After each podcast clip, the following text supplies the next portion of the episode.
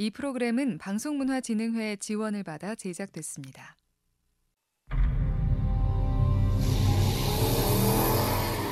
이 프로그램은 DTS의 뉴럴 서라운드 기술을 적용해 제작됐습니다. DTS 뉴럴 디코더가 장착된 수신기에서는 대한민국 최초의 5.1 채널 입체 음향 라디오 방송을 체험할 수 있습니다.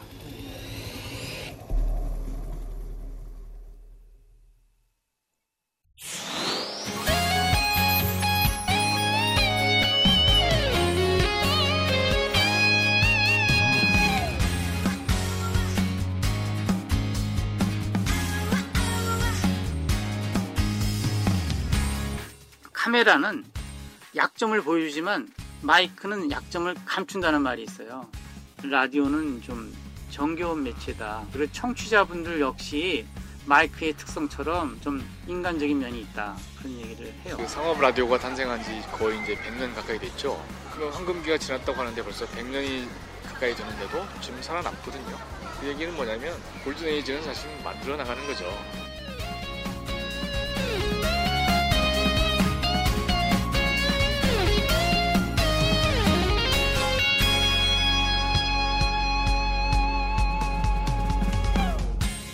처음 등장한 지 벌써 100여 년이 지났음에도 라디오는 여전히 주요 매체로서 그 자리를 지키고 있습니다.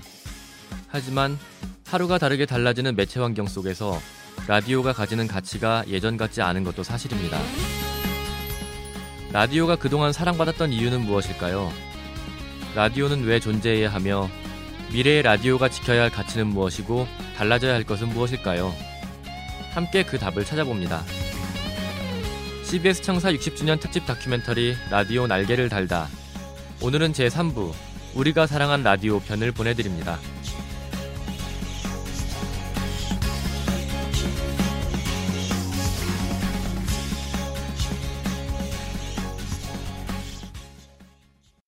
스물여덟 살 박정훈이고요. 97년도에 어머니가 영어 듣기 테이프를 돌리려고 그 카세트 테이프가 같이 있는 라디오를 사주셨어요. 그거를 처음에 영어 듣기만 이렇게 하고 있다가 라디오가 나오니까 라디오를 한 번씩 들어보게 되는데 그때부터 아마 듣기 시작해서 지금까지 쭉 그냥 라디오를 계속 들어온 것 같아요. 10년 동안 자기 전에 항상 라디오를 듣고 자면서도 라디오를 들어요. 사실은 그러니까 그냥 틀어놓고 자니까요. 그래서 아침도 항상 라디오 DJ의 음성으로 항상 시작을 하고 잘 때도 그렇고. 누구보다도 라디오를 사랑한다고 자부하는 애청자 박정훈 씨. 그에게 라디오는 마치 친구와도 같습니다. 저한테는 그게 학창 시절부터 지금까지 뗄래야 뗄 수 없는 관계를 유지해온 것 같아요. 사실 제가 결혼하기 전에 걱정이 되는 게 하나 있다면 이제 다른 사람하고 타인과 함께 침대에 있으면 라디오를 이제 못 듣는데 이제 심심해서 어떡하지 이런 우스운 생각까지 들 정도로 그렇게 라디오가 제가 없으면 허전하고 굉장히 저한테는 항상 힘이 되고 감정적으로 항상 저와 항상 감정을 잘. 박정훈 씨가 라디오에 빠지게 된 것은 한 프로그램 때문이었습니다.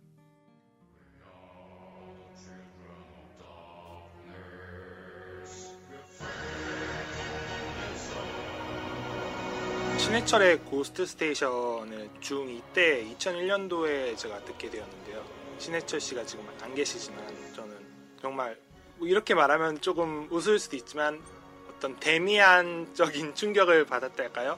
많이 영향을 받았고 정말 그 안에서 라디오의 소속감이 어떤 건지 라디오가 어떻게 사람한테 소속감을 만들어줄 수 있고 공동체가 이렇게 방송을 듣고 즐기는 데 그치지 않고 내 프로그램이라는 소속감을 느끼게 만들어주는 라디오의 힘. 그것은 과연 어디에서 오는 것일까요? 아니, 그보다 먼저 그런 힘이 라디오에게만 있다고 말할 수 있을까요? 최근 온라인 자동 선곡 서비스들이 인기를 얻고 있습니다. 스마트폰은 물론 타블릿 PC나 컴퓨터, 심지어 차에서도 들을 수 있습니다. 이 서비스는 사용자가 즐겨 듣는 노래를 분석해서 좋아할 만한 노래들을 자동으로 골라주고 기분이나 상황을 입력하면 거기에 맞는 노래들을 찾아 들려줍니다. 이런 서비스는 라디오의 강력한 경쟁자로 떠오르고 있습니다. 1930년대, 40년대 라디오는 드라마를 통해 귀신 이야기와 같은 흥미진진한 것들을 방송해 왔습니다. 그렇게 라디오에 했던 것들을 이제는 TV가 대부분 하고 있어요. 라디오가 상황 변화에 따라서 자기 영역을 바꿨던 것이죠. 판도라나 스포티파이나 구글 플레이 같은 것들이 등장한 상황에서 당신이 논스톱 뮤직 플레이 방송이라면, 그래서 최신 인기곡 10곡을 방송하는 것으로 끝나는 방송이라면 반드시 걱정을 해야만 합니다. 왜냐하면 그런 것은 판도라나 스포티파이가 훨씬 더 잘하기 때문이죠. 훨씬 더 잘합니다. 라디오 미래학자 제임스 크리들랜드 씨의 설명처럼 라디오가 줄 수 있는 것이 오직 음악뿐이라면 개개인의 취향에 맞춰 노래를 들려주는 온라인 자동 선곡 서비스를 이길 수 없을 겁니다.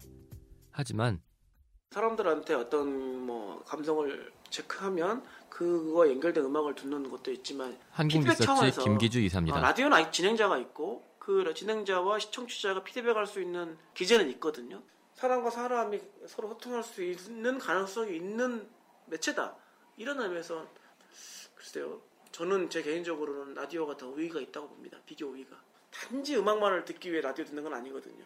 진행자의 멘트라든지 작은 일상의 내용들을, 이런 거를 좀 공유하고 이런 것들도 결국은 어떤 나를 대신하는 목소리 혹은 나를 내가 듣고 싶어하는 어떤 거를 줄 수 있는 가능성이 있는 매체이기 때문에, 오히려 지금같이 기계화 혹은 심지어 이 스마트 미디어처럼 다양한 어떤 정보나 뭔가를 할 수 있는 가능성을 주는 시대에 오히려 더 감성적인 매체로 의미를 부여하는 것 같아요.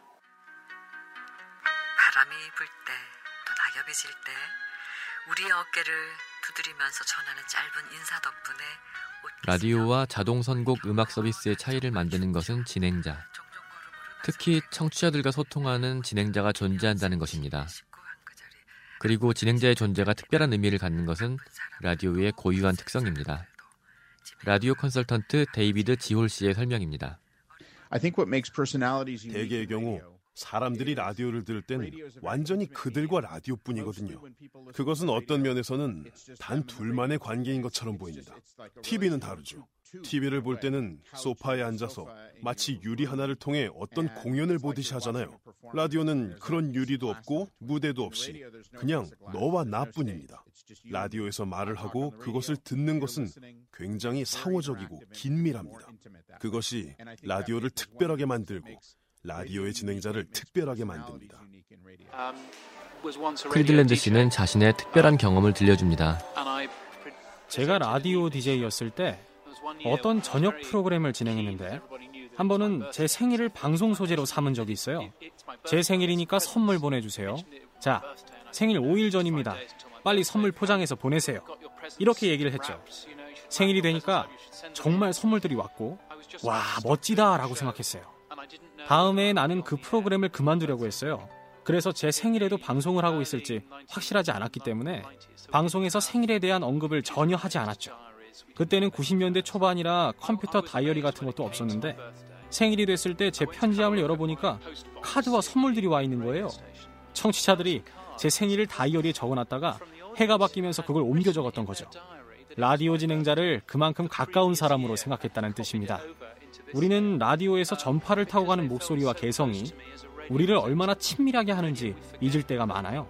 그것이 라디오의 진짜 마술이라는 것을 잊어버리는 거죠.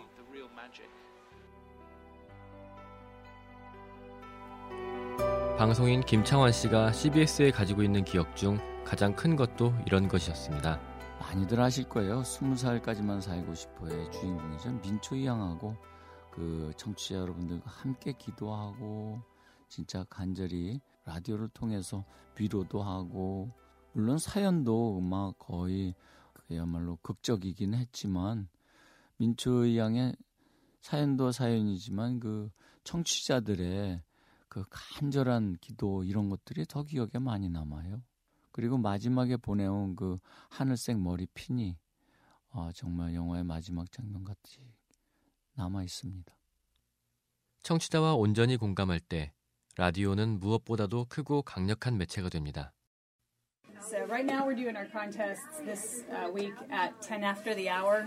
샌프란시스코에 있는 미국 CBS 라디오를 방문했을 때 스튜디오 안에 온갖 종류의 기기가 다 들어와 있는 것을 보고 놀랐던 적이 있습니다.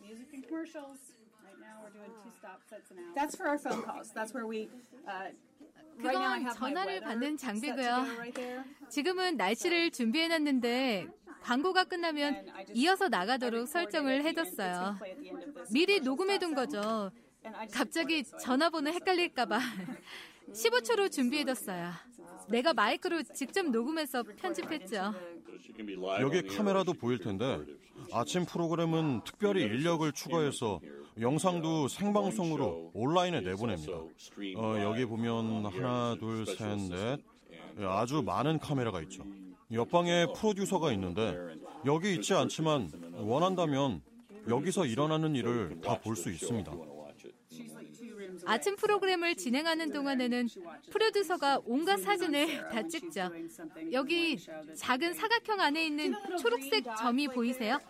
그게 다음에 나갈 것을 선택하는 건데 간혹 그걸 잘못 선택해서 에구 할 때도 있죠. 이곳의 진행자는 광고 송출, 날씨 녹음, 인터뷰 편집, 사연 정리, 또 SNS 관리까지 방송을 하면서 수많은 일을 한꺼번에 하고 있었습니다. 그리고 이를 위한 각종 장비들과 컴퓨터, 수많은 카메라로 가득 찬 스튜디오는 그동안 보아왔던 라디오의 모습과는 많이 달랐습니다.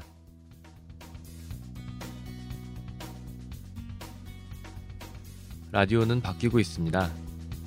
지금의 라디오는 청취자가 좋아할 만한 것이라면 그것이 무엇이든 제공할 준비가 되어 있습니다. 하지만 이 정도로는 라디오의 변화를 설명할 수 없습니다.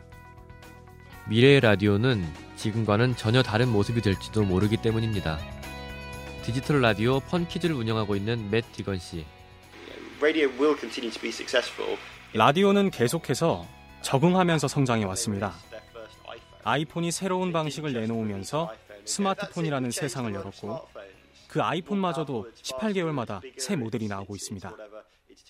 통신 환경은 2G, 3G, 4G로 발전하고 와이파이가 등장하면서 콘텐츠도 거기 맞춰서 바뀌고 있습니다. 잡지는 전자책으로 바뀌고 아이폰도 안드로이드라는 새로운 경쟁 상대를 만나고 있습니다. 라디오도 이런 변화를 이해하고 거기에 따라 계속 발전해 나가야만 합니다. 하지만 라디오의 형태가 어떻게 바뀌더라도 잊지 말아야 할 것은 역시 소통과 교감일 겁니다. And then broadcasting. So this is empathy circle 2. We have 샌프란시스코의 한 인터넷 방송입니다. 청취자와 전화로 이야기를 나누고 있는데요. 특별한 형식도 없고 음질도 많이 떨어지지만 즐거운 분위기만큼은 충분히 전달되는 것 같습니다. 존경하는 그 독일의 유명한 피터 레오나드 브라운이라는 이제 다큐멘터리 전문가가 있어요. 그 사람한테 직접 들은 얘기인데 라디오는 커뮤니케이션이다. 기술이 아니다. 저는 이 말을 굉장히 가슴 깊이 새기는데요. 라디오는 중요한 것이 기술의 추구가 아니라 어떻게 하면 청취자와 자연스럽게 소통하냐. 이것이 더 중요하다는 거죠. 라디오의 본질인 커뮤니케이션, 청취자와 제작자가 소통하는 거, 서로 공감하는 거, 교감하는 거 이런 것에 이제 더 집중을 해야 되지 기술적인 것보다는 그쪽에 집중해야 된다 그런 생각을 해요. 30여 년의 방송 생활을 마치고 지난해 은퇴한 김승월 전 PD. 그는 이런 기대를 해봅니다. 라디오를 만드는 사람은 좀 인간적인 사람들이 했으면 좋겠다는 얘기를 해요. 라디오가 소리를 통해서 그 감성을 자극하는 강점이 있잖아요. 특히 인간적인 교감이 잘 이루어질 때 좋은 방송이 되는 거고요. 그리고 라디오는 특성상 열심히 사는 사람들을 위한 매체잖아요. 뭔가 넋을 놓고서 이렇게 텔레비전을 보는 것과 달리 뭔가 열심히 하면서 하다못해 공부를 하거나 또는 일을 하거나 또는 운전을 하거나 뭔가를 열심히 살아가는 사람들의 반려로서 라디오잖아요. 열심히 살아가는 사람들을 위해서 이렇게 서비스하는 매체인데 그게 참 의미가 있잖아요. 그리고 열심히 살아가는 사람들과 이렇게 교감하고 하면 얼마나 좋아요.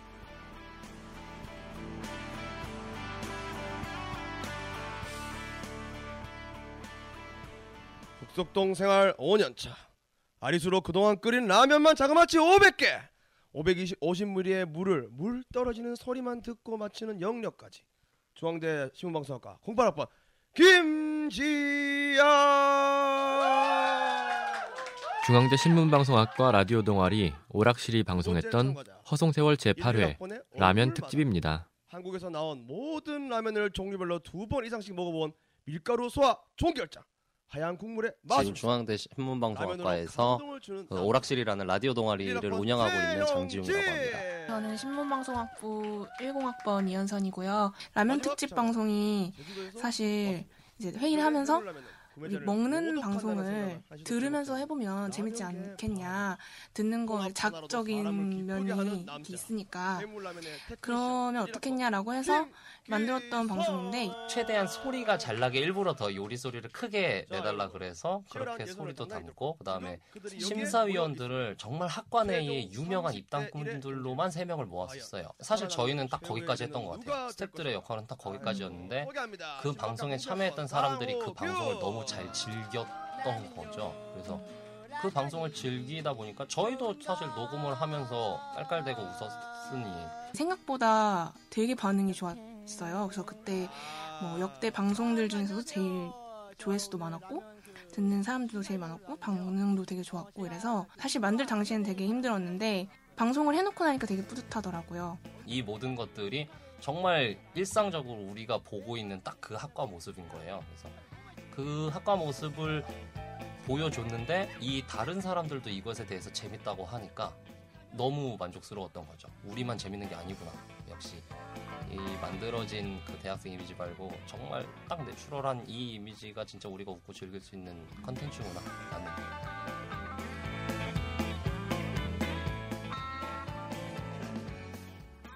변변한 장비도 없이 충분한 인력도 없이 그저 순수한 호기심과 열정으로 방송을 만드는 대학생들. 우리가 쉽게 지나쳐버렸던 라디오의 본질을 이들에게서 발견했다면 너무 지나친 말일까요?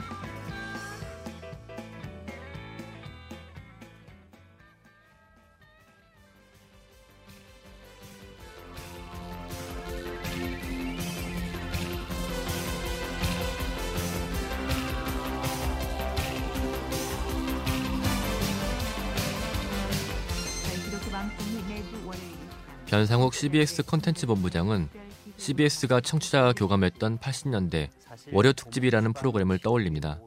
제일 기억나는 것은 CBS가 시사 보도가 금지당해 있을 때 법으로 사회 고발 프로그램을 만들었어요.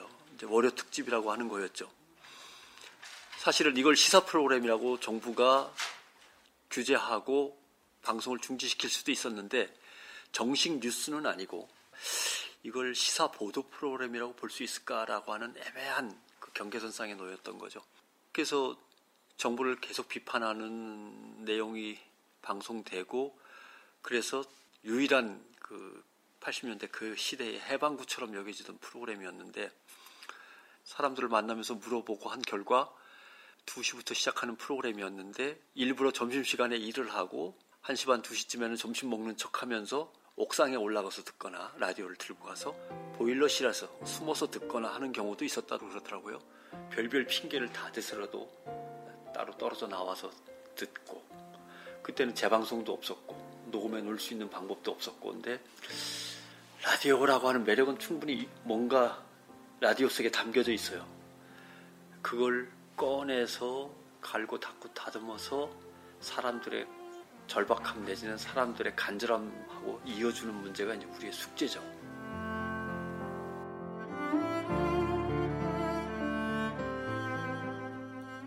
새로운 기술의 도입과 방송 콘텐츠의 혁신으로 미국, 호주, 유럽 등 많은 곳에서 라디오가 다시 전성기를 맞고 있습니다. 그에 비해 우리 라디오는 몇십 년째 제자리 걸음을, 아니 어쩌면 조금씩 뒷걸음질을 해왔는지도 모릅니다. 하지만 아침 프로그램에서 전화를 받았는데 스미소니언에서 근무한다는 어떤 여자 청취자가 한국 음식에 대한 이벤트를 했다는 얘기를 하더라고요. 지금 미국에서는 한국을 주목하고 있어요. 한국은 음식 문화를 비롯해서 여러 가지 멋진 문화를 가지고 있고 또 미국에서 재미있는 일을 하면서 인정받고 있는 수많은 한국 사람들이 있죠. 우리는 한국의 패션, 한국의 음악, 한국의 영화에 대해 알고 싶어 해요. 한국에 훌륭한 영화들이 있고 훌륭한 영화 제작자들이 있다는 것은 잘 알려져 있잖아요. 저는 한국의 라디오도 분명히 그럴 거라고 생각해요. 세계적인 라디오 프로덕션 키친 시스터즈의 데비아 넬슨 씨입니다. 우리 라디오도 얼마든지 세계 무대에서 경쟁할 수 있습니다. 라디오의 가장 기본적인 존재 이유, 청취자와 함께하는 매체라는 점을 잊지 않는다면 말이죠.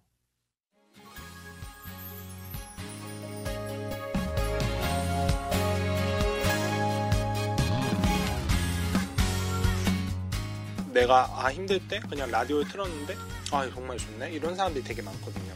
자기 이야기를 풀어낼 수 있고 그거 들어주는 사람이 있고 또 다른 사람 이야기 들으면서 저거 내 이야기인데 저 사람도 나랑 비슷한 생각을 했네 이런 게 되게 중요한데 그것만 깨닫는다면 사실 라디오는 아직까지 경쟁력이 굉장히 크다고 생각합니다. 라디오는 이미 날개를 달고 있습니다.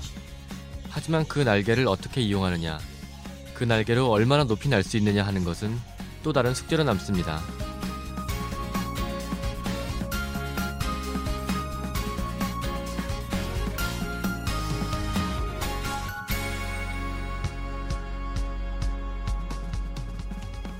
CBS 창사 60주년 특집 다큐멘터리 라디오 날개를 달다.